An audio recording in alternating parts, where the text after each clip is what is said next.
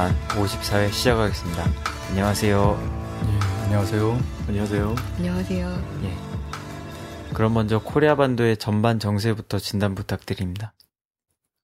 예, 코리아 반도 정세는 남코리아를 포함해서 올해 상반기 1월부터 6월까지 남코리아의 항쟁 정세가 전개되고 있고요.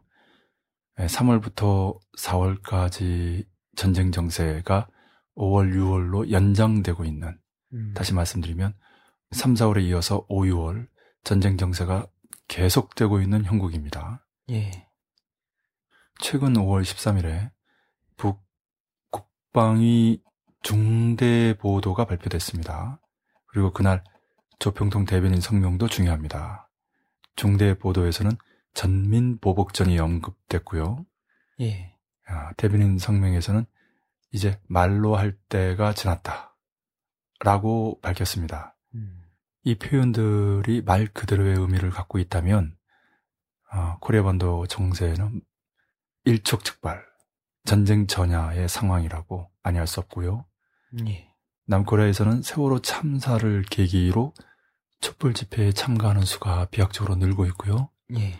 박근혜 정권의 정치, 경제적 위기에 더해서 사회적 위기, 여기에 남북관계 파탄이라고 하는 군사적인 위기, 민족적인 위기까지 합쳐서 한마디로 총체적 위기, 사면초가에 놓여 있다라고 할 수 있겠습니다. 예. 예, 방금 말씀하셨는데요. 5월 13일자 북 국방위 중대 보도에 나온 전민 보복전이 언론의 초점입니다. 김민석 국방부 대변인은 정례 브리핑에서 북측이 천안함 피격대와 마찬가지로 소형 무인기 침투 책임을 회피하고 있는데 유감을 표한다고 운을 뗐습니다. 특히 북측의 공동조사 요구는 자기 범죄를 스스로 조사하겠다는 억지 주장이라고 비판했습니다. 그러면서 북한은 나라도 아니고 빨리 없어져야 한다고 강하게 성토했습니다. 나라 자체가 나라도 아니지 않습니까? 인권이 있습니까? 자유가 있습니까? 정말로 있을 수 없는 나라입니다. 그래서 빨리 없어져야 되는데요. 김 대변인의 이례적인 대북 강경 발언은 여러 억측을 불러일으켰습니다. 극악무도한 박근혜 불망정들과 반가리 결산을 할 것이다. 조선민주주의인민공화국 국방위원회 중대 보도. 박근혜 패당은 12일 김민석이라는 바보 같은 괴뢰 국방부 대변인을 공식 속상에 내세워 무인기 사건의 북소행설을 까발키고 공동조사를 다시 요구한 우리 국방위원회 고멸단의 정정당당한 주장에 대하여 그것은 적반하장격의 억지 주장이라고 걸거들며 시비질 해댔다. 입에 계급품을 물고 고아디던 이자는 감히 우리 공화국에 대해 나라 아닌 나라, 인권도 자유도 없는 나라라고 함부로 헐뜯어대다 못해 나중에는 빨리 없어져야 할 나라라는 차마 입이 담지 못할 망발까지 끊김없이 제초됐다. 남조선 개례들이 미국 상전의 금어선 습격기와 항공모함, 요도탄과 같은 하찮은 군사장비 따위에 기대를 걸고 신소리를 치는 멀걸 역시 참으로 가긍스럽기 그지없다. 우리 군대는 미국 놈들이 요란하게 광고하는 모든 첨단 장비들보다 더 위력한 타격 수단들을 보유하고 있다는 것을 숨기지 않는다. 그것으로 아무 때건 기회만 생기면 그 된 맛을 톡톡히 보여주자는 것이 우리가 이미 선택한 결심이다. 우리는 이미 신성한 내 나라의 한 부분인 남선 땅은 있어야 하지만 거기에서 거짓과 위선으로 치질을 이어 살고 있는 자들, 사디와 굴종이 골수에 빈 괴뢰들 무리만은 단한 놈도 살아남게 해서는 안 된다고 단중한 지 오래다. 요신의 후예 박근혜와 괴뢰 군부 불망정들이야말로 이 땅에 전쟁과 대결만을 불러오는 악의 화군이고 민족의 재앙거리이다. 우리 군대와 인민은 우리 제도를 없애려는 특대용 도발자들을 가장 무자비하고 철저한 타격전으로 온결이가 말하는 전민 보복전으로 한 놈도 남김이 없이 모조리 죽당쳐버릴 것이다. 예, 그렇죠. 온통 어, 언론들이 이 단어를 부각하고 있습니다. 보도의 말미쯤에 나오는데 보통 이 부분이 가장 중요한 부분, 절정에 해당하는 부분이죠. 그래서 예. 국방위도 중요하고 중대 보도니까 더 중요하고 예. 그 보도 안에서도 가장 중요한 부분에 있는 개념이죠. 음. 예. 다시 말씀드려서 뭐 노동신문 정세론 해설이나 조선중앙통신 논평이라든지 이런 글에 잠깐 나오는 대목이 아니라 국방이고요. 그것도 국방이 대변인도 아닌 국방입니다. 예. 그리고 일반 보도도 아닌 중대 보도고요. 예. 그리고 그 절정 부분, 결론 부분에 아, 실려 있다. 한마디로 이보다 더 중요하게 부각할 수는 없다. 예. 네, 이렇게 말씀드릴 수 있습니다. 그럼 이 전민보복전이 무슨 의미냐? 그러니까 그 말 표현으로 보면은 전체 인민들이 보복한다 이렇게 해석이 되는데 그렇지 않습니다. 전민이라는 말은 단순히 인민만이 아니라 군대와 인민이란 표현이고요. 이것은 전민항쟁과 비교해서 보면 명확해집니다. 북에서 전민항쟁이라는 것은 북에서 가장 존경받는 김일성 추석이 성공한 항일혁명, 항일전쟁의 기본 전략입니다. 전민항쟁이라는 것은. 예. 네. 1919년 3일 항쟁 때 민중들이 비폭력적으로 떨쳐나서서 적수공권이라고 표현하죠. 빈손으로 떨쳐나서서 수많은 사람이 죽었습니다. 음. 성공하지도 못했고요. 여기서 교훈을 얻은 성각자, 애국자들이 만주로 나서 무장투쟁을 시작했죠. 예. 그래서 처음에는 부르주아 민족주의 예, 또는 조선 봉건주의를 되살리려고 하는 독립군들의 무장투쟁으로 어, 진행이 됐습니다. 예. 음. 예, 그러다가 1917년 러시아 10월 혁명의 영향을 받은 조선의 공산주의자들이 무장을 들기 시작했고요. 예. 나중에는 조선 공산주의자 군대와 조선 민족주의자 군대가 하나로 합쳐졌죠. 음. 뭐 구체적으로 최후까지 투쟁한 아, 민족주의 부대인 양세봉 부대에서 마지막 남은 그 최은구 부대가 김일성 부대, 즉 조선인민혁명군에 합류하게 됩니다. 예. 네, 그렇게 되면서 조선의 공산주의 군대와 민족주의 군대가 하나로 합쳐지죠. 음. 이런 조선인민혁명군의 총공격전과 조선에 있는 인민들의 봉기, 그리고 배후연합작전, 조선 내에 있는 산에 무기를 묻어다 두고 평소 훈련하다가 아, 조선인민들이 봉기했을 때 조선인민 혁명군과 합류하지 못한 그 사이에 어, 무참히 학살당하거나 큰 피해를 당할 수 있기 때문에 그때 앞장을 서서 무장을 들고 싸울 수 있는 부대 일종의 생산 유격대 유격대죠 음. 빨치산입니다 배후연합작전 그래서 정식화하면 조선인민혁명군의 총공격전과 전인민족 봉기 그리고 배후연합작전의 총체 이것이 전민항쟁론입니다. 음. 김일성 주석의 전민항쟁론, 북의 전민항쟁론 줄여서 김일성 주석의 항쟁론, 북의 항쟁론 이렇게 설명을 했습니다. 예. 참고로 코리아 포커스에 우리의 자매 팟캐스트인 혁명을 어, 들으시면 자세히 이해하실 수 있겠고요. 예. 물론 그 남의 항쟁론은 다릅니다. 어, 가령 박근혜 정권을 퇴진시키는 남의 항쟁에서 조선인민군의 총공격전이라든지 뭐 지리산이나 태백산을 무대로 한 또는 도시를 무대로 하는 아, 빨치산 투쟁, 게릴라 투쟁이 필요한 것은 아니거든요. 그렇죠. 예. 네, 이런 차이가 있습니다. 그래서 북이 전민항쟁론과 비교되는 전민보복전론을 제기할 때는 그 전민은 예, 군대와 인민으로 해석해야 합니다. 실제로 음. 이 전민보복전이 나온 문장의 처음에는 우리 군대와 인민은 이런 표현으로 시작됩니다. 예. 예. 아, 그러므로 전민항쟁과 구별되는 전민보복전의 가장 중요한 특징은 전민항쟁론이 북만이 아니라 남의 인민들, 민중들의 봉기, 그리고 남내 산악지대 도시 안에서의 유격전, 게릴라 투쟁을 배합하는 내용이라고 한다면 음. 전민 보복전은 말 그대로 북의 군대와 인민들만의 보복전입니다. 음. 한마디로 남의 민중들의 준비 상황을 고려할 필요가 없다는 거죠. 음. 예. 따라서 그만큼 전쟁 가능성 높아진 것입니다. 예. 매우 심각한 표현입니다. 음.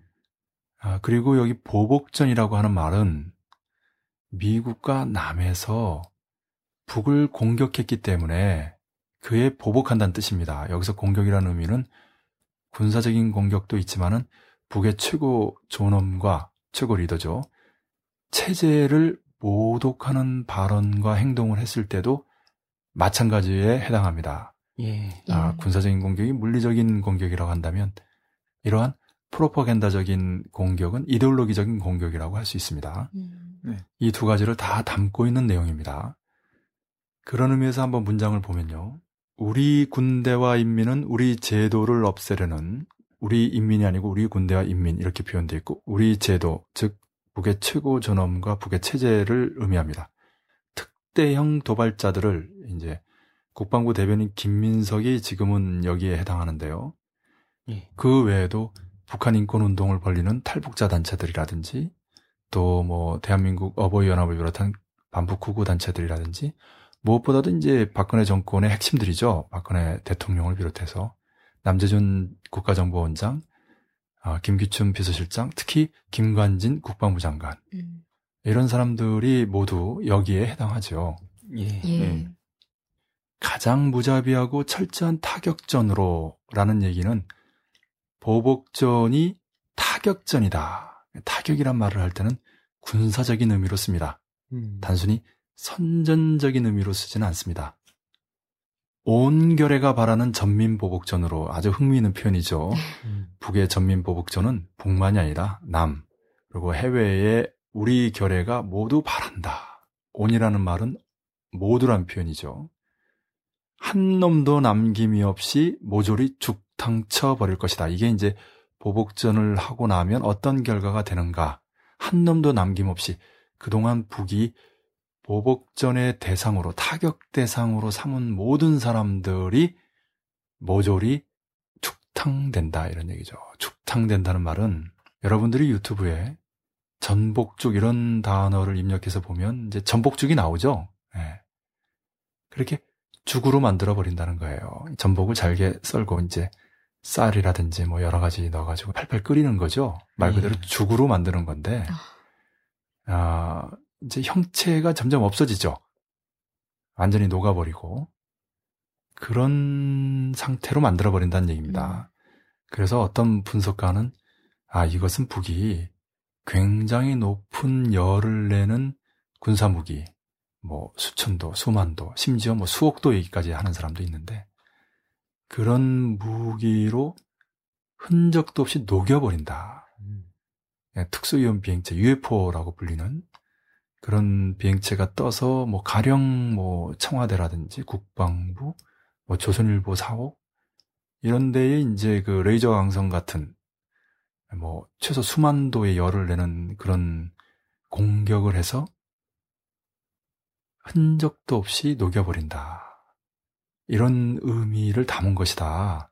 단순히 뭐 비유나 은유적인 표현이 아니라 실제로 그렇게 만들어버린다는 의미다라는 음. 견해도 있습니다.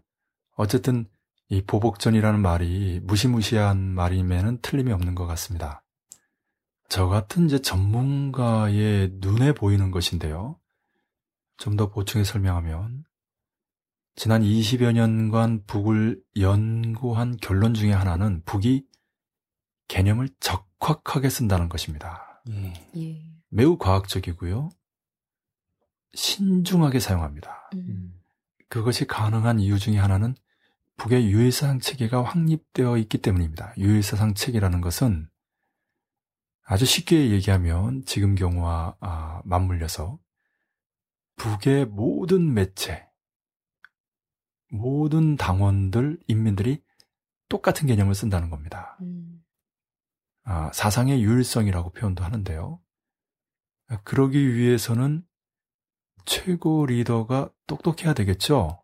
이 음. 개념 저 개념 비과학적으로 쓰거나 막 섞어 쓰거나 멋대로 쓰면 안 되겠죠. 예. 그리고 역시 당이 영도하는 사회인 만큼 당이 정확히 사용해야 됩니다. 음. 그 역할을 하는 것이 이제 당의 사상 분야, 선전 분야인데요. 그래서 사상 담당 비서가 중요하고요. 그래서 여러 비서들 중에서도 김기남 비서가 앞자리에 호명되는 겁니다. 음. 음. 실제로 김정일 국방위원장의 운구차를 끌었던 극소수 인물 중에 한 명이기도 하고요. 음. 예. 몇년 전에 그 김대중 대통령 서거 시에 김양건 비서와 함께 김기남 비서가 특사 조문단으로 남코리아를 방문했습니다. 예. 예. 이때도 이제 조문보다 특사라는 말이 앞에 있었고요. 이명박 대통령과 예, 사전 합의 없이 던졌음에도 불구하고 결국 이명박 대통령이 만나주지 않을 수 없었죠. 음. 음. 그때 그때도 김양건 대남 담당 비서보다 먼저 호칭되고 전체 단장을 맡았죠. 김기남 사상 담당 비서가. 예. 네. 그리고 김기남 비서와 북의 사상적인 측면에서 중요한 위치에 있었던 황장엽이 완전히 대비되는 것도 인상적이었습니다. 음. 예. 공개적인 활동도 못하고 두려움에 떨면서 결국 어, 공교롭게도 2010년 10월 10일 그 직전에 북의 김정은 후계 체계가 확립이 되죠. 당 대표자 대회를 통해서. 그리고 당창건 65돌 행사가 성대하게 치러지는 그 순간에 우연의 일치처럼 황장엽이 세상을 떠납니다. 음. 음. 북의 전 비서였죠. 그러고 보면 두 비서, 김기남 비서, 황장엽 전 비서의 운명이 완전히 명암처럼 백과 흑처럼 갈라지게 되는 거죠. 예. 예. 김기남 비서는 북의 특사전문단의 단장으로 해서 이명박 당시 대통령도 만나고 온결에 화제 초점이 된 반면 황정엽 전 비서는 전혀 그렇지 못했죠. 그리고 비운의 세상을 떠났죠. 네. 예, 이것이 바로 김정일 국방위원장이 아, 실제 행동으로 보여준 거죠. 두 사람의 운명이 완전히 달라진 것에 대해서 아, 뭐 굳이 표현한다면 이제 혁명가와 변절자 이렇게 되는 거죠. 음. 에, 그것을 의도해서 보여줬다고 봅니다. 어쨌든 음. 이렇게 북에서는 사상을 중시하고 그 사상의 유일성을 생명처럼 여깁니다. 예. 그렇기 때문에 국방이 중대 제안의 절정 부분에 나오는 전민보복전이라는 개념은 참으로 중요하고 공식적인 개념이고 예. 사상의 유일성 원칙에 기초해서 충분히 검증되고 일반화될 개념이라는 것입니다. 그러면 왜 이런 개념을 썼을까? 사실 올 1월 달에 김정은 제1비서 최고사령관이 마두산 혁명 전적지를 방문하고 그 이후 노동신문이 시리즈를 내고 나중에는 조선인민군의 주요 지휘관들이 백두산 전적지를 답사 행군한 뒤에 삼지연에서 총화 모임을 가지고 또 그때 김정은 최고사령관이 어, 전용기죠 최고사령관기를 타고 북의 에어포스 원이죠 네. 등장하면서 이제 중요한 연설을 하는 사열을 하는 이런 장면까지 연출하면서 아, 북의 전민항쟁론에 아, 배후연합작전과 조선인민군의 총공격전을 연결시켜 보여주었거든요. 음. 예. 그런데 4월 25일 북의 건군절과 오바마 방남을 계기로 총공세를 취하면서 특히 4월 27일에는 조평통 대변인 성명으로 남북관계 파탄을 선언하면서 박근혜 여성 대통령에게 역대 최악의 맹비난을 퍼부었거든요. 네. 아, 쉽게 말하면 절대 최고위급 회담을 하지 않는다. 박근혜 정권과는 상정하지 않겠다라는 것을 단적으로 보여줬습니다. 그리고 나서 5월 13일 날 국방위 중대 보도가 발표된 것입니다. 그리고 그 표현이 전민보복전으로 나온 것이거든요. 음. 잘 알다시피 국방위 대변인 김민석이 북은 뭐 나라도 아니다.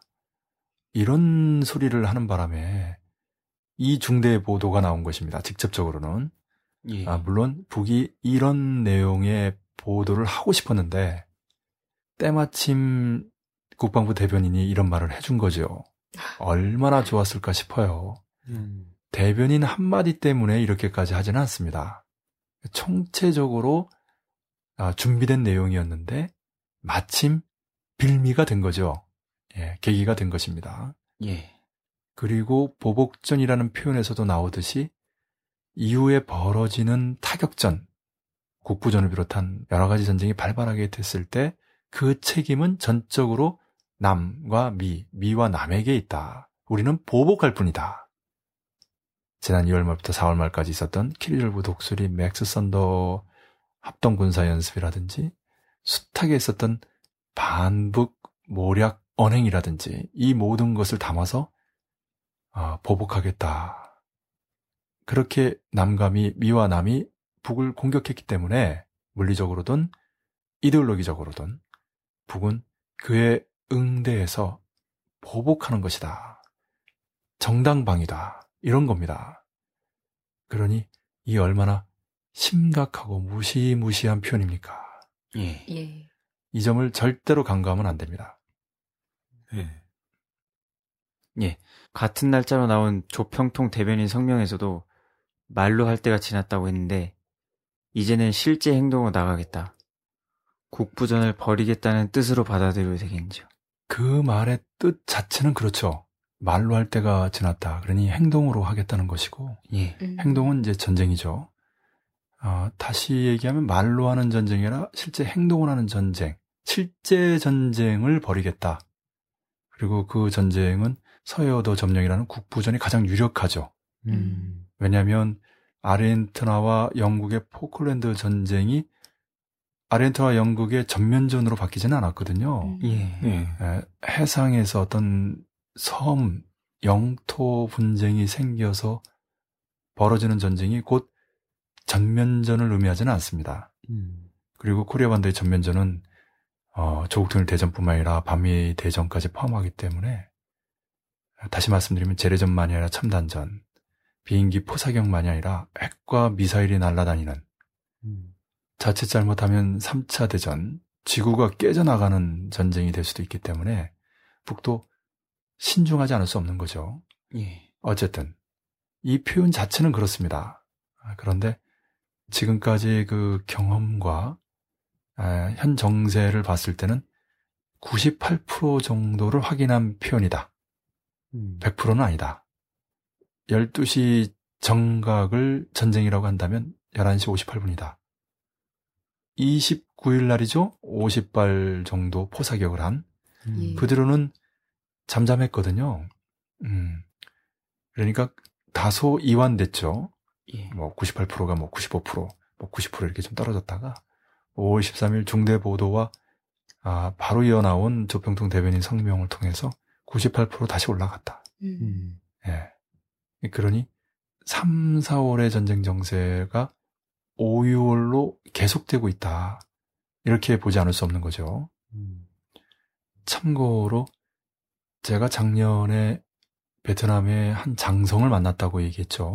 예. 예. 베트남 전쟁에서 아, 메송거락 안에 꼽히는 유명한 아, 공을 세운 대표적인 장군입니다. 음. 후에도 국가에서 중요한 공직을 맡았고 지금도 국회의원이기도 합니다. 음. 그 장군을 만나서 코리아 반도 정세가 매우 심각하다. 전쟁이라 할지도 모르겠다라고 얘기했더니 말로 하는 전쟁이 아니냐라는 표현을 썼어요. 음. 음. 아, 저는 그때 아닌 것 같다. 진짜 전쟁이라 할 것 같다. 라고 얘기했어요. 예. 그렇더니 묵묵부답으로 듣더라고요. 왜냐하면 음. 코리아 반도에 전쟁이 일어나면 베트남도 사실 연관이 돼 있거든요.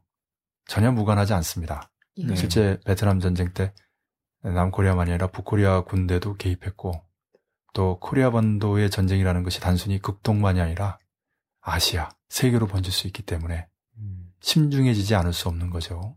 예. 아, 물론 작년에 전쟁이 일어나지 않았죠. 네, 그러나 3월 말과 4월 초에 전쟁 정세는 98%였다.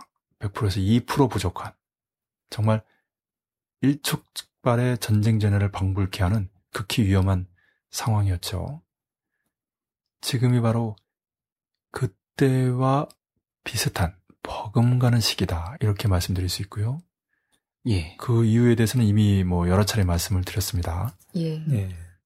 제가 여기서 강조하고 싶은 것은 말로 하는 전쟁이라는 그런 표현이 실제로 쓰여진다는 것입니다. 음. 그리고 말로 하는 전쟁이 반드시 전쟁으로 실제 전쟁으로 이어지는 것은 아닙니다만은 그러한 양적 축적이 어느 순간에 질적 전환을 일으키는 순간 실제 전쟁이 터지는 거죠. 음. 네. 군사 연습을 하면서 전쟁이 터질 수도 있지만 말로 하는 전쟁을 하다가 행동을 하는 전쟁, 실제 전쟁이 터질 수도 있는 겁니다. 그런데 조평통 대변인 성명이 이제는 말로 할 때가 지났다. 이렇게 강조하는 겁니다. 그것도 음. 국방위 중대 보도가 나온 바로 그 날짜의 말입니다. 음. 아, 그러니, 어, 당연히 심각하게 봐야죠. 액면 그대로 보면 일촉즉발의 가장 위험천만한 상황이라는 겁니다. 음. 예. 다만 좀 이따 얘기하겠습니다만 세월호 참사로 인해서 남코리아의 항쟁 정세가 급고조되고 있거든요. 음. 아, 그렇기 때문에 북에서도 한 번 더 지켜보지 않겠느냐. 그런 의미에서 볼 때 항쟁 정세는 6월이 마지노선이면서도 지금 최적기로 제기되고 있기 때문에 북이 6월까지 지켜보지 않겠는가. 실제 행동을 하더라도 그 이후까지 기다리지 않겠는가. 그렇게 봅니다. 예. 예. 예. 조선신보에서도 비슷한 내용의 기사가 나왔는데요. 16일 조선신보 침몰하는 박근혜호라는 제목의 기사에서 북측의 박근혜 정권에 대한 최종 평가가 내려졌다고 언급했습니다. 신문은 그것은 박근혜 정권을 패당 역적 등으로 부르는 데서 단적으로 나타나 있다며 이런 호칭들이 한번 붙어 다니면 이것이 수정될 가능성은 없어 보인다고 밝혔습니다. 그러면서 박근혜 정권은 올해 들어 북측이 준 마지막 기회를 스스로 포기하고 끝내 흡수통일의 더러운 야망을 드러내고 매국 배족, 대북 대결의 길을 택함으로써 북남 관계를 돌이킬 수 없는 단계까지 악화시켰다고 지적했습니다. 이명박 정권 때를 떠올리는 대목이라고 표현하기도 했는데 차이가 있다면 정권 출범 때부터 이런 창피한 낙인이 찍히기까지 얼마나 시일이 걸렸는가 하는 정도. 현 정권은 본질과 수법에 있어서 선행 정권과 조금도 다를 바가 없을 뿐더러 어떤 면에서는 더 지독하다고 언급했습니다. 계속해서 선거를 앞두고 선행 정권이 천안함 사건을 날조했다면 현 정권은 무인기 사건을 날조하고 간첩, 종북몰이에 피눈이 되고 있다고 전했는데요. 미쳤다고 하기보다는 인간으로서 도저히 용서할 수 없다고 강조했습니다. 조선신보는 이제 청년 기관지죠. 예. 음, 남측에서 말하면 이른바 친북 세력 또는 나아가 북 조선민주인민공화국의 공민인 사람들이죠. 음. 그 사람들이 즐겨보는 그 기관지에 이렇게 나왔습니다. 그 내용에서 이제 주목할 점은 폐당이라고 한번 규정되면 번복되기 힘들다. 그러는데 거의 불가능하죠. 예. 그리고 이명박 정권에 비해서 오히려 더 지독하다. 음. 더 빨리 이렇게 규정됐다. 이 측면도 역시 주목됩니다. 사실이거든요. 예. 천안함 사건과 무인기 사건이 같은 본질이다라고 지적한 부분도 주목되고요. 거기서 얘기하는 이른바 간첩 조작이라고 하는 것은 유우성 유가려 아, 화교남매 간첩 사건을 말하는 거죠. 완전히 무죄 선고됐죠. 예. 뭐 내라는 뭐 사건도 같은 맥락입니다. 간첩죄로 지목하진 않았지만 뭐 본질상 차이가 없죠. 음. 어, 이걸 빌미로 통합진보당까지 강제 해산하려고 하고요. 이명박 정권은 적어도 이렇게까지는 안 했거든요. 예. 그런 의미에서 박근혜 정권이 이명박 정권에 비교할 수 없이 빠르게 패당으로 규정되면서 북이 아, 일체 상종하지 않겠다라고 선언한 건데요.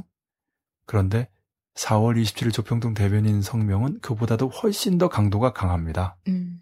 예, 단순히 상종하지 않는다 정도의 의미를 넘어서 박근혜 정권의 존재 자체를 없애버리겠다. 예, 그런 표현이 이번에 총대 제안에 조평통 성명이 다시 한번 나온 거죠. 예. 예. 미국에 대한 이야기도 잠깐 드리면 12일에는 조선신보에서 오바마 정권에 대한 평가를 내리기도 했는데요. 실론을 통해서 변화를 거절한 정권의 말로는 어두울 수밖에 없다고 밝히면서 오바마 정권은 지금의 경로를 바꾸지 않을 경우 더 큰 효과를 초래하게 된다는 데 대하여 제대로 타산하지 못하고 있다고 전했습니다. 그러면서 판단이 둔하고 변화를 두려워하는 무능력 정권은 조선에 있어서 이제는 인내의 대상일 뿐이다며 조선은 오바마 정권의 한계점을 꿰뚫어 보고 있다고 강조했습니다. 계속해서 그러나 기다리는 기간에도 미국의 핵소동이 계속되는 한 조선의 자위적 핵 억제력이 과시되는 추가적인 조치들이 취해질 수 있다고 덧붙였습니다. 오바마의 이른바 전략적 인내 정책에 대한 북의 비난이죠. 네. 음. 어, 아주 예리한 지적이고요. 전략적 인내라고 하는데 그냥 기다리는 거거든요. 이 얼마나 한심한 전략이에요. 전략이랄 것도 없어요. 어, 그냥 때를 기다리는데 뭐 이를테면 90년대 중반이라고 하면 소련 무너지고 중국이 헤매고 완전히 국제적으로 고립돼서 자연재해 김성수석도 세상을 떠나고 이런 상황이면은 기다려볼만 하죠. 북이 스스로 붕괴될 것을. 그러나 지금은 고난행군, 강행군 다 지나서 주체철, 주체, 섬유, 주체 비료해서 중공업과 경공업과 농업의 가장 중요한 자원들을 철저히 자립하는 주체화한 뒤에 이제는 쾌속으로 경제 건설을 해나가고 있거든요. 예. 거기다가 북이 핵과 미사일로 철저히 무장하고 특수연 비행체, 특수연 잠수함까지 가져서 1차부터 시작한 북미, 반미 전면 대결전이 5차에까지 이르러 2012년 12월 12일에는 은하 3호 2호기가 극궤도 위성으로 발사돼서 미국 본토 지상 500km를 돌고 있거든요. 예. 여기서 만약에 슈퍼 EMP가 장착돼서 터진다면 미국 본토가 끝장이 나는 거고요. 그 이듬해 2013년 2월 12일에 제3차 핵시험은 슈퍼 EMP 또는 어, 그 이상의 핵무기를 시험한 것이다. 라고 내외의 웬만한 전문가들이 일치하게 지적하는 것이거든요. 예. 다시 말씀드리면 북의 미사일과 핵, 핵과 미사일 능력이 갈수록 빠르게 발전하고 있는 것입니다. 북의 표현으로 얘기하면 핵미사일 자위력이죠. 음. 다시 말씀드리면 미국이 기다리면 기다릴수록 북의 핵미사일 자위력, 공격력이 강해진다는 거죠. 예. 그러니 얼마나 어리석어요. 아, 그러면서 북핵 문제에 반대하는 국제 여론을 조성한다든지, 뭐 북의 인권 문제를 제기한다든지, 이런 식으로 이를테면 북이 100의 공격을 하고 있는데, 뭐 다섯이나 열 정도 어, 맞대응하는 그러니 시간이 지나면 지날수록 미국에 불리해질 수밖에 없지요. 예. 그걸 온 세계가 보고 있는 거거든요. 음. 어. 그렇기 때문에 참으로 어리석은 정책이죠. 북을 군사적으로 제압하든지 아니면 대화를 통해서 평화 공존하든지 둘 중에 하나를 선택해야 되는데 팔짱 끼고 쳐다보는 것은 최악이죠. 음. 예. 이러지도 저러지도 못하니까 그냥 버티고 있는 모습인데요. 하여튼 오바마의 전략적 인내 정책의 문제점을 꿰뚫어 보면서 신랄하게 조소하고 있는 글이다 이렇게 보면 되겠습니다. 음, 예. 네. 국방부에서 무인기 사건이 북소행이다라는 발표에 대해서 북의 강도 높은 공세가 이어지고 있는데요. 북 국방위원회 검열단은 11일 대변인 담화를 통해 그 어떤 북소행설도 침몰되는 박근혜 난파선을 절대로 구조해내지 못할 것이다라고 밝혔습니다. 국방위 검열단은 박근혜와 그 일당은 고조되는 반정부, 반새누리당 역풍에서 벗어나기 위한 유일한 상책으로 무인기 사건의 북소행설을 택한 것이라고 지적했고요. 정체불명의 무인기가 북의 것이라는 것을 비롯하여 북소행설을 들고 나오려면 우리가 제기한 공동조사 요구를 군말 없이 받아물고 응해 나오라고 촉구했습니다. 같은 날 북조선인민군 판문점 대표부 대변인은 역시 담화를 통해서 무인기 사건 북소행설을 비호두둔하는 미국을 직접적으로 비난했는데요. 대변인은 무인기 사건 북소행설을 미국이 먹잇감을 덮치는 승냥이처럼 덥석 받아물고 제 입속을 차리는데 활용하고 있다고 지적했습니다. 그러면서 정전협정에 대한 언급이 있었고요. 박근혜 난파선이라는 건 이제 세월호를 빗댄 거죠. 예. 예. 아, 침몰하는 세월호를 결국 구원하지 못했지 않았습니까? 예. 음. 그러니까 박근혜 정권이라는 난파선도 어, 결코 구원될 수 없다라는 비껴 있는 거죠. 예. 예. 이 검열단의 내용에서 인상적인 것은 남측의 발표 내용의 핵심이 이제 기억기를 통해서 과학적으로 입증됐다. 북의 소행설이 이렇게 얘기하는데 그에 대해서 한마디로 깬 거예요. 그 문장을 한번 읽어보면요. 조사 결과가 얼마나 날조되었는가 하는 것은 기억기가 분실되어 사진 자료를 확보하지 못하였다고 한 삼척 무인기까지도 이번에는 발사 지점과 사진 촬영 경로가 북소행이라는 것을 확증했다고 한 것만 보아도 잘할 수 있다. 음. 이거 어, 어떻게 반박할지 남측에서 과연 반박할 수 있을까 싶어요. 예. 네. 이어서 그 다음 문장도 마찬가지인데요. 하긴 특대형 모략극인 천안호 침몰 사건 당시 전혀 있어 본 적이 없는 북 잠수정 경로까지 날조해낸 전과자들이고 보면 이제는 발사 지점이나 경로 확증 따위를 만들어내는 것쯤은 손쉬운 일감으로 될 것이다. 음. 네, 사실 그렇죠. 이런 전자장치를 조작하는 것은 뭐, 아, 손바닥 뒤집는 것보다 쉽지요. 예. 아, 그러니, 예, 북, 국방위 검열단이 이렇게 통렬하게 아, 반박하는 것에 과연 남측에서 어떤 반박을 할 수 있을지 그냥 양측 주장이 맞부딪히는 정도 선에서 교착되지 않겠나 싶습니다. 음. 아, 남측에서 뭐 이렇게까지 조작해서 사실이라고 주장하는데 그걸 번복할 일도 없고 과거 천안함 사건처럼 북측에서도 딱히 이 이상 입증하면서 반박하기도 어렵고 음. 물론 남측에서 이 무인기가 실제로 아, 그 정도 거리를 날아갈 수 있는 시험해 보자. 음. 아, 이런 이야기도 나왔는데 세월호 참사 때문에 사실 좀 겨를이 없고요. 예. 그리고 이 무인기 사건과 그 북서행설이라는 게 예, 다름 아닌 육사 지방선거를 겨냥해서 나온 거 아닙니까? 예. 예. 2010년 천안함 사건도 선거에 악용됐지요. 물론 예. 그 역풍도 있었습니다. 그런데 이번에 세월호 참사는 이런 북풍론을 완전히 덮어버리고 있죠. 음. 어, 육사 지방선거 연결시키려다 오히려 어, 자승자박에 걸리기도 하고요. 그만큼 세월호 참사가 일으키는 태풍이 전국을 휩쓸고 있는 상황입니다. 예. 네, 민심의 분노가 극에 달하고 있다라는 증거고요. 과연 박근혜 정권이 이 세월호 참사로 폭발된 총체적인 위기를 수습할 수 있을 것인가? 정말 어렵다. 박근혜 정권의 능력으로는 예, 가능할 것 같지 않습니다. 예, 최근에 미국 국가정보국 국장이 예, 남코리아를 방문했어요. 뭐 겉으로는 북핵 문제를 논의하겠다라고 하는데 뭐 북에서 핵무기 시험 징후들이 잡히고 있기 때문에 그럴 수 있겠지만 그거 뭐 남코리아 와가지고 뭐 어떻게 하겠어요? 네, 미국에도 네. 할수 있는 일인데. 그렇죠. 네. 어. 그래서 저는 이 친구가 남코리아에 기어든 이유 중에 하나가 박근혜 정권의 총체적 위기와 관련된 어떤 수습 대책을 논의하기 위함이 아니겠느냐. 음. 그것은 박근혜 정권을 갈아버릴 안이 될 가능성이 높다. 음. 아, 그렇지 않아도 작년에 그 바이든 부통령이 한 말이 있잖아요. 네. 미국에 반해서 베팅하지 마라. 미국 뜻에 반하지 마라. 라고 네. 하는 건데, 지금 박근혜 정권이 가고 있는 길은 완전히 파시화된 길. 예. 대결의 길. 아, 민중들이라는 기차를 향해서 돌진하는 탱크와 같은 모습이거든요. 음. 음. 결국 부딪히면 누군가 하나는 깨지게 마련입니다만은 민중이 깨지는 법은 없죠. 음. 예. 예, 민심을 거슬러서 존재할 수 있는 정권은 없습니다.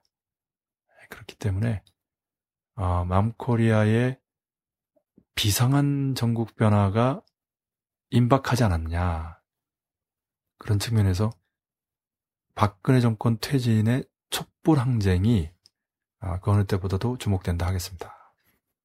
예, 바로 이어서 세월호 참사에 대해서 이야기했으면 합니다. 매주 촛불 시위에 참가하는 시민의 숫자가 비약적으로 늘고 있는데요.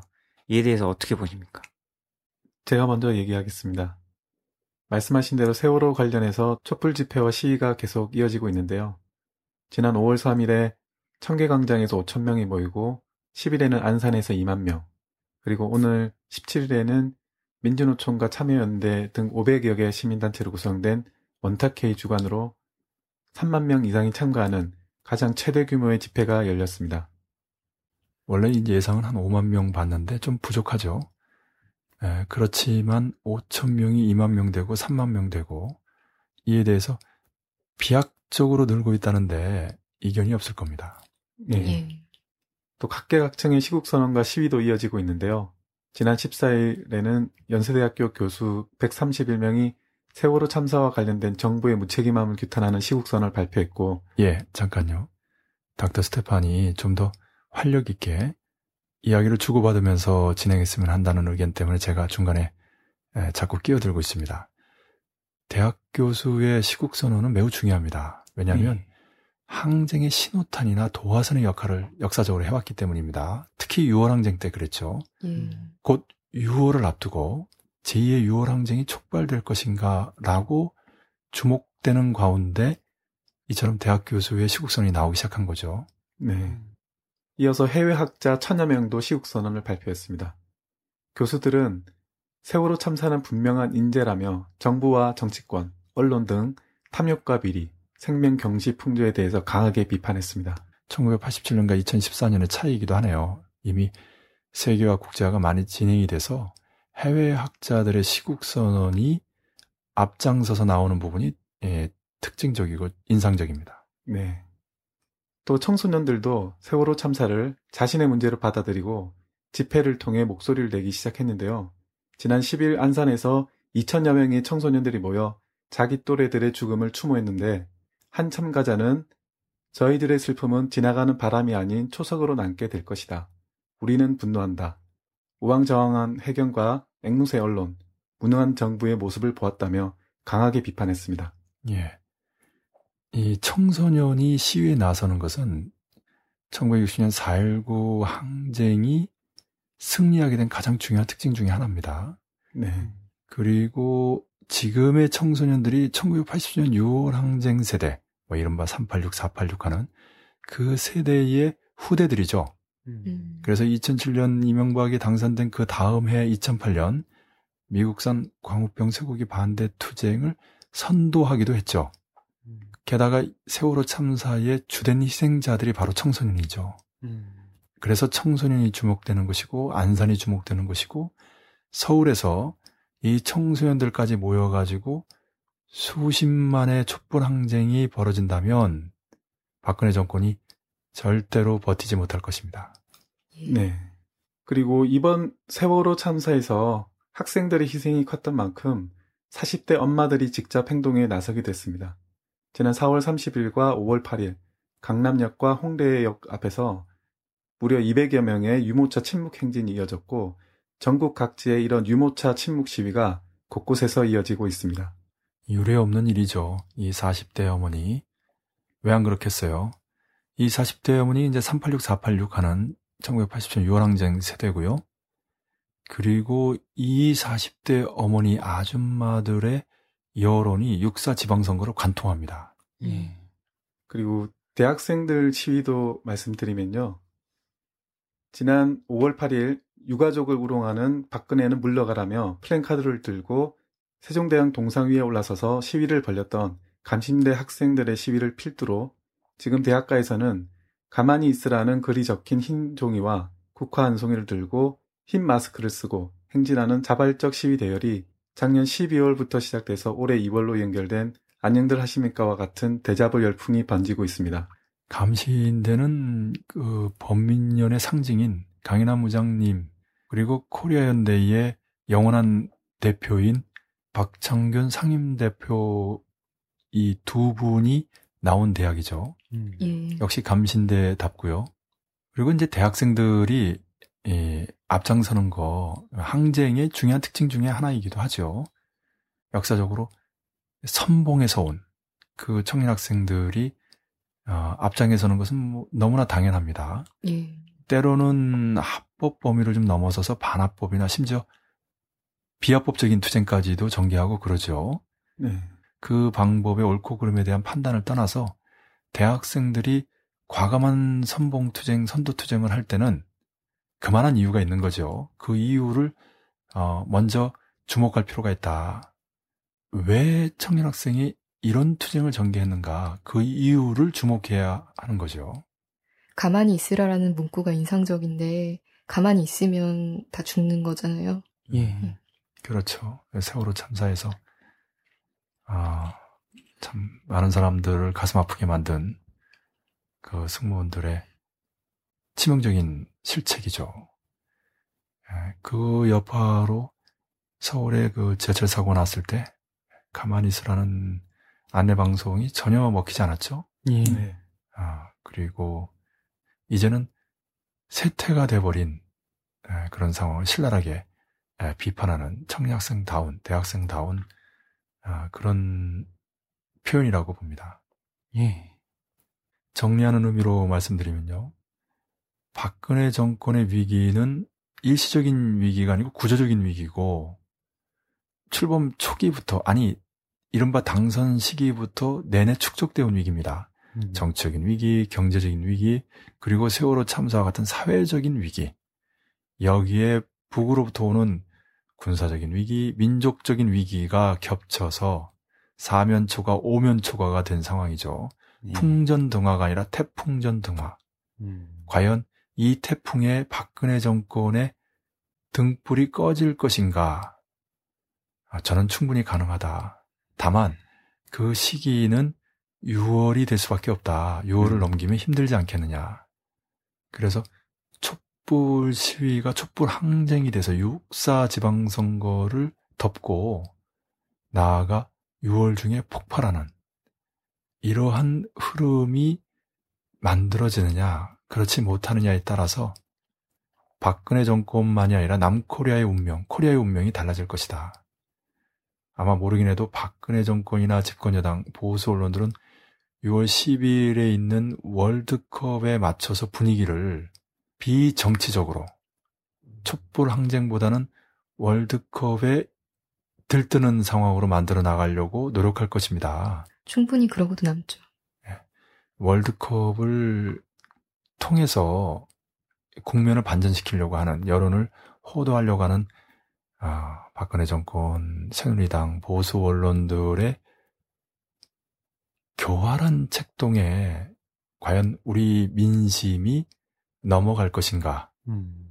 진보 개혁 세력들이 제대로 역할을 하지 못해서 또다시 박근혜 정권을 퇴진시켜야 하는 촛불 항쟁이 찻잔 속의 태풍으로 끝나는가? 아니면 횃불이 되고 들불로 타번지면서 어, 새로운 역사를 만들어낼 것인가? 그 기로에 서 있다. 음. 그리고 촛불 항쟁으로 타오를 가능성이 매우 높다. 저는 이렇게 봅니다. 예. 네. 이어서 6.4 지방선거의 선거운동이 시작됐습니다. 과연 어떤 결과가 나올지, 또 이 결과가 항쟁에 어떤 영향을 줄지 관심을 갖지 않을 수 없습니다. 예, 정리를 좀 했는데요. 후보 등록 직전인 12일에서 14일 동안 각 언론사와 기관들이 일제히 여론조사를 실시해 결과를 발표했습니다. 우선 그 결과를 근거해서 상황을 말씀을 드리면요. 초반 선거 판세는 새누리당이 7곳, 야권이 5곳이 우세하고 5곳이 경합을 벌리고 있는 것으로 말씀드릴 수 있겠습니다. 여기서 야권이란 새정치연합과 무소속을 포함한 것입니다. 음. 즉 새누리당 우세 지역은 대구, 경북, 울산, 경남의 영남 4곳과 세종, 대전, 제주의 3곳이 우세 지역이고요. 새정치연합은 광주, 전남, 전북, 호남 세 곳과 서울, 충남 두 곳이 우세 지역입니다. 그리고 나머지 경기, 인천, 충북, 강원, 부산은 오차 범위 내에서 접전을 벌이고 있는 것으로 조사됐습니다. 중요한 것은 여론조사 추인데요. 지난 세월호 참사 이후로 전반적으로 새누리당 후보 지지율이 하락하면서 새누리당 우세 지역이 경합 지역으로 또 경합 지역이 새정치연합 우세 지역으로 전체적으로 바뀌고 있습니다. 또 하나는 야권 후보 단일화가 후보 등록을 앞두고 성사되면서 의회의 반전 지역이 몇 군데가 있습니다. 음. 먼저 관심 지역 다섯 군데를 소개할까 하는데요. 변화가 큰 것부터 말씀드리겠습니다. 먼저 서울입니다. 11일에서 14일 후보 등록 직전에 조사된 모든 언론 여론조사에서 박원순 후보가 정몽준 후보를 앞서기 시작했습니다. 음. 평균적으로 8%에서 10%, 또 어떤 곳은 20% 이상 차이가 나는 것으로 조사가 됐고, 심지어 강남 사구조차도 박원순 후보가 정몽준 후보를 앞서는 것으로 조사됐습니다. 예. 음. 잠깐 한 말씀 드리면 선거를 이제 2주일 남겨놓고 있기 때문에 이 정도 표차가 나면 뒤집기 어렵다. 네. 그리고 세월호 참사가 물론 시간이 지나면서 그 여파는 옅어질 수 있겠지만 촛불은 이제부터 타오르고 있고 육사 지방선거 하루 전날이 첫 희생자의 49지 아닙니까? 네. 네. 그렇기 때문에 집권 여당이 그렇게 바라는 돌풍 사건이 터지지 않는 이상, 네, 설사 터진다고 하더라도 지금과 같은 세월호 참사를 한 마치 해일처럼 밀려 들어오는 그 흐름을 아, 역전시키지는 못할 것이다 이렇게 봅니다. 네. 그 다음은 경기인데요. 남경필 후보가 김진표 후보를 여유 있게 앞섰던 곳인데 최근 세월호 여파로 인해서 경합 지역으로 분류가 됐습니다. 음. 적게는 3.4%, 많게는 11% 차이가 나고 있지만 중요한 것은 그 격차가 계속 줄어들고 있다는 점인데요. 김진표 후보가 막판까지 추격을 할 수 있을지 지켜봐야 될 지역입니다. 김상곤 후보가 새정치민주연합의 후보로 예, 선출되지 못한 건 아쉬운 일이죠. 음. 네. 그런데 일단 새누리당 후보를 낙선시키는 측면에서 볼 때는 김준표 후보가 상대적으로 경기도 민심의 지지율이 높은 것 같습니다. 그 음. 덕분에 낭병필 후보와의 그 격차가 굉장히 많이 좁혀졌죠. 예. 네.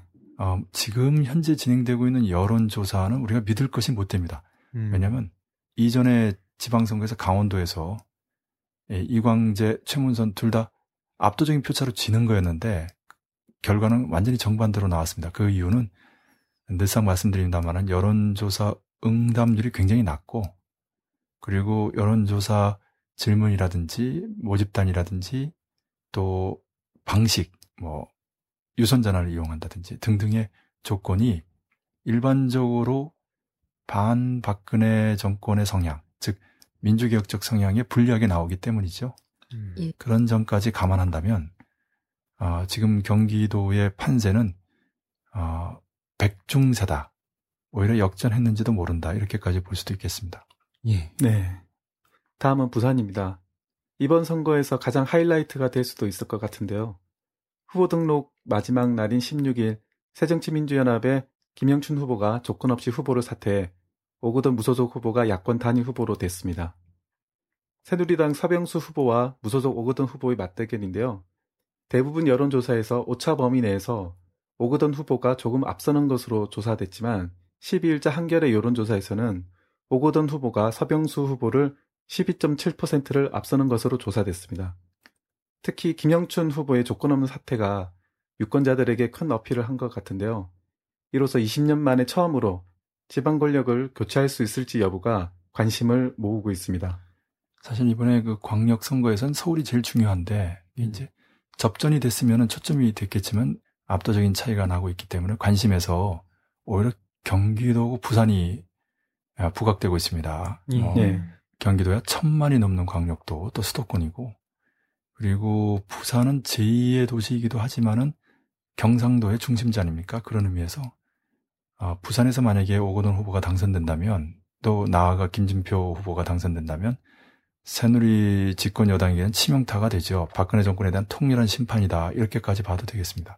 예. 그리고 이번에 새정치민주연합의 김영춘 후보가 아, 대범하게 양보를 했기 때문에 그런 의미에서 오거돈 후보가 당선되고 난 뒤에 새정치민주연합으로 입당할 가능성이 높지요. 음. 설사 입당하지 않는다고 하더라도 새누리당 후보를 낙선시키는 아, 박근혜 정권 집권 여당을 심판하는 측면에서는 부족함이 없습니다. 예. 김영춘 후보의 용단은 높이 평가할 만하죠. 네. 실제 이번 선거에서의 초점은 역시 박근혜 정권과 집권 여당을 심판하는 것이기 때문에 그렇게 대승적으로 갈 필요가 있고 그렇게 대승적으로 간 정치인들을 민중들은 결코 잊지 않지요. 예. 이번에 오거돈 후보가 상대적 높은 지지율이 나온 이유 중에 하나도 그동안 두 번이나 선거에 나왔기 때문에 그리고 민주당 간판으로 나와서 안타깝게 떨어졌기 때문에 그런 측면에서 보상하는 심리도 없지 않은 거거든요. 음. 자질과 능력에 대한 평가가 기본이겠습니다만은. 이런 부산의 흐름을 타고 울산에서도 야권 연대가 기대가 되는 곳입니다. 이미 지난 5월 6일 새정치연합의 이상범, 통합진보당의 이영순, 정의당의 조성수 새 후보가 후보 단일화를 전격 합의했지만 새정치연합의 중앙당에서 통합진보당의 야권연대는 없다며 불가 방침을 내리는 바람에 야권연대 추진이 더 이상 어려웠습니다. 하지만 지난 16일 통합진보당 이영순 후보가 야권 단일화 추진을 위해서 대승적으로 후보를 사퇴해 울산에서도 부산에 이어 야권 단일화 바람이 불고 있습니다. 음. 야권 단일화 되겠죠. 예. 네, 정의당의 후보도 그렇게 할 거라고 보고요. 처음에 후보단이라 합의했을 때 그 정신이 예, 바로 그것이죠.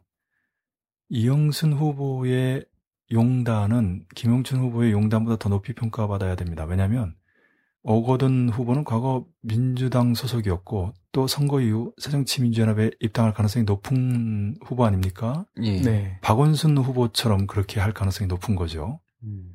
그러나 어, 이용순 후보가 새정치민주연합에 에, 입당하지는 않을 것입니다. 그렇기 때문에 이용순 후보 통합진보당 차원에서 대범하게 양보한 것이죠.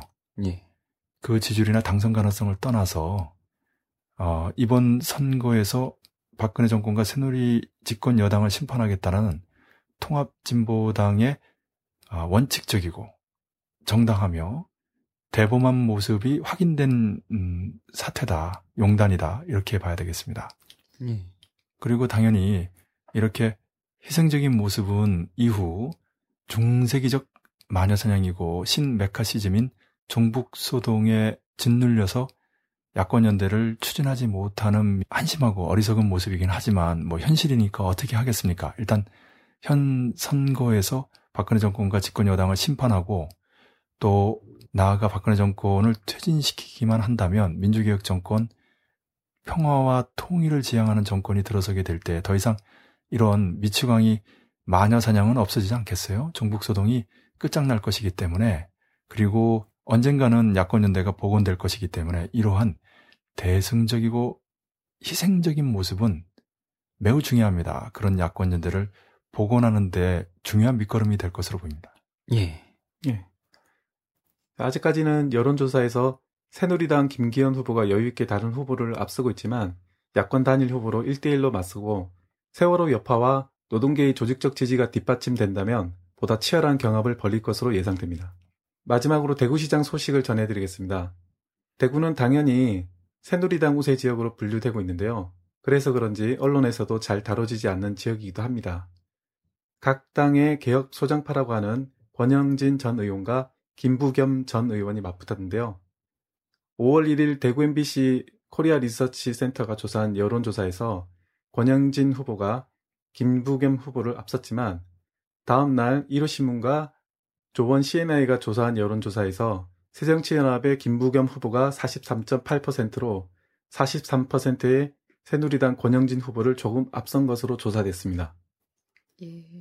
김부겸 후보는 지난 2012년 총선에서 호리를 단신으로 대구 수성갑에 출마해 40.4%라는 놀라운 득표율을 기록하며 낙선한 바가 있어서 음. 만만치 않은 저력을 과시하게 됐는데요. 이번 지방선거에서 파란을 일으킬지 주목이 되고 있습니다. 하지만 비록 당선이 되지 않더라도 유의미한 득표를 얻는다면 박근혜 대통령과 새누리당의 정치적으로 치명적인 부상을 입힐 수 있어 주목이 되는 지역입니다. 새누리당의 그 권영진 후보가 박근혜 계가 아니죠? 예, 친박계가 아닙니다. 예, 그것만 해도 이미 박근혜 정권의 레임덕, 박근혜 이른바 선거의 여왕으로서의 어, 권위가 많이 실추됐다는 걸 확인할 수 있고요. 예. 아무래도 세월호 참사의 여파가 대구에도 미치고 있다라고 느껴지는데요. 어쨌든 김부겸 후보의 선전은 매우 놀라움, 매우 높이 평가해야 할 쾌거가 아닌가 이런 생각이 듭니다. 이미 굉장히 높은 지지율이 나오고 있고요. 당선이 되면 가장 좋지만 설사 안 되더라도 말씀하신 대로 박근혜 정권 집권 여당에게는 굉장히 중요한 타격이다.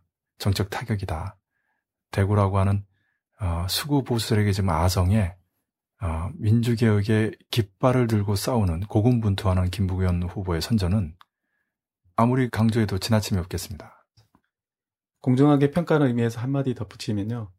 그 대구 같은 경우는 유시민 전 의원이 직접 그 선거에 나와서 그 닦아놓은 그 기반들이 상당히 작용하고 있는 것 같습니다.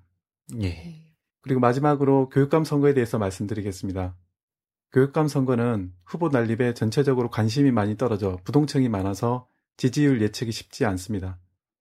진보 후보가 약진하고 있는 몇 군데만 말씀드리면 충남의 김지철 후보, 그리고 부산의 김석준 교수, 그리고 경기의 이재정 전 통일부 장관이 아슬아슬한 차이로 여론조사에서 1위를 차지하고 있는 것으로 조사됐습니다. 세월호 참사의 주된 희생자들이 학생들 아닙니까? 예. 네. 따라서 교육감 선거에서도 박근혜 정권과 집권 여당과 괴를 같이 하는 그런 수구 후보들이 곤란해질 것이다. 그 지지율에 악영향을 끼칠 것이다. 그렇게 봅니다. 그런 의미에서 부산이나 울산처럼 범진보 민주 진영의 단결, 연대가 무엇보다 중요하다. 그렇게 된다면 현재 보도 예측보다 훨씬 좋은 성과가 나올 수 있다. 이렇게 봅니다. 예. 예. 예. 그 저도 한마디만 하면 이 선거 결과가 항쟁에 영향 주죠. 예. 제2의 6월 항쟁이 추진되고 있는데 육사 지방선거 그 직전에 열린 선거 결과 왜 영향을 주지 않겠어요? 음. 이 선거는 한마디로 박근혜 정권 집권 여당에 대한 심판 선거입니다. 예. 네. 네, 그렇기 때문에 그 선거 결과에 따라서 박근혜 정권 집권 여당의 정치력이 급격히 훼손되고 민심의 분노가 객관적으로 확인되면서 항쟁을 촉발시키는 직접적인 뇌관의 역할도 할 수 있습니다. 아, 그렇기 때문에 육사 지방선거가 매우 중요하죠. 물론 기본적으로 대중투쟁, 촛불 시위가 항쟁, 촛불 항쟁으로 다 번지는 상승 발전하는 것이 기본이고요. 여기에 이제 지방선거가 배합하면서 촉진시키는 이런 흐름이 이상적입니다. 그렇게 에, 만들어 나가야 되죠. 예. 예. 코리아 반도의 전쟁 정세가 지속되면서 동시에 항쟁 정세가 고조되고 있습니다. 이런 정세 속에서 진보 개혁 세력은 무엇을 어떻게 해야 하겠습니까? 전쟁 정세는 전쟁을 반대하죠. 예. 그리고 전쟁을 일으키는 측이 미국 남측이기 때문에 북은 어쨌든 1월부터 2월 이산가족 상봉까지 최대한 대화로 풀려고 했고요.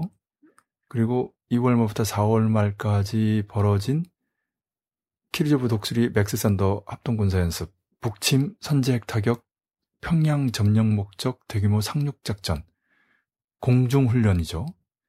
이러한 북의 입장에선 극히 도발적이고 위험천만한 상황 속에도 불구하고 참았단 말이죠.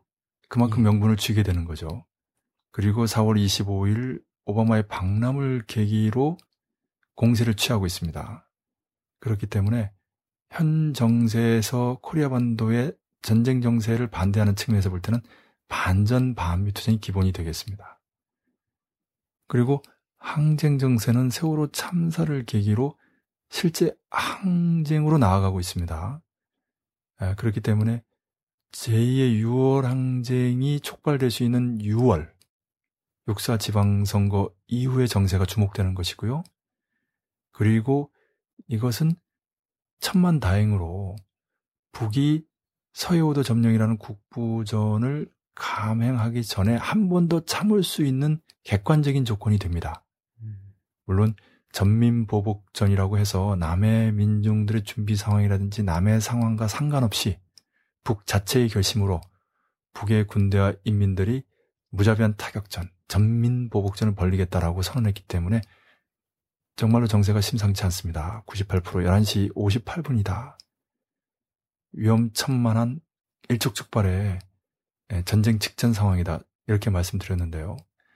그런 의미에서 어, 남코리아의 반 박근혜 항쟁, 박근혜 정권 퇴진을 요구하는 촛불 항쟁, 민중들의 항쟁이 코리아 반도의 위험천만한 전쟁, 서해오도 점령을 비롯한 국부전, 특수전 전면전이라는 조국통일 전쟁, 그리고 제한핵전, 확대 제한핵전, 전면핵전이라고 하는 반미 대전, 이 조국통일 대전과 반미 대전이라는 전쟁을 막을 수 있는 유일한 길이다. 남측에서 민중들이 할 수 있는 유일한 길이다.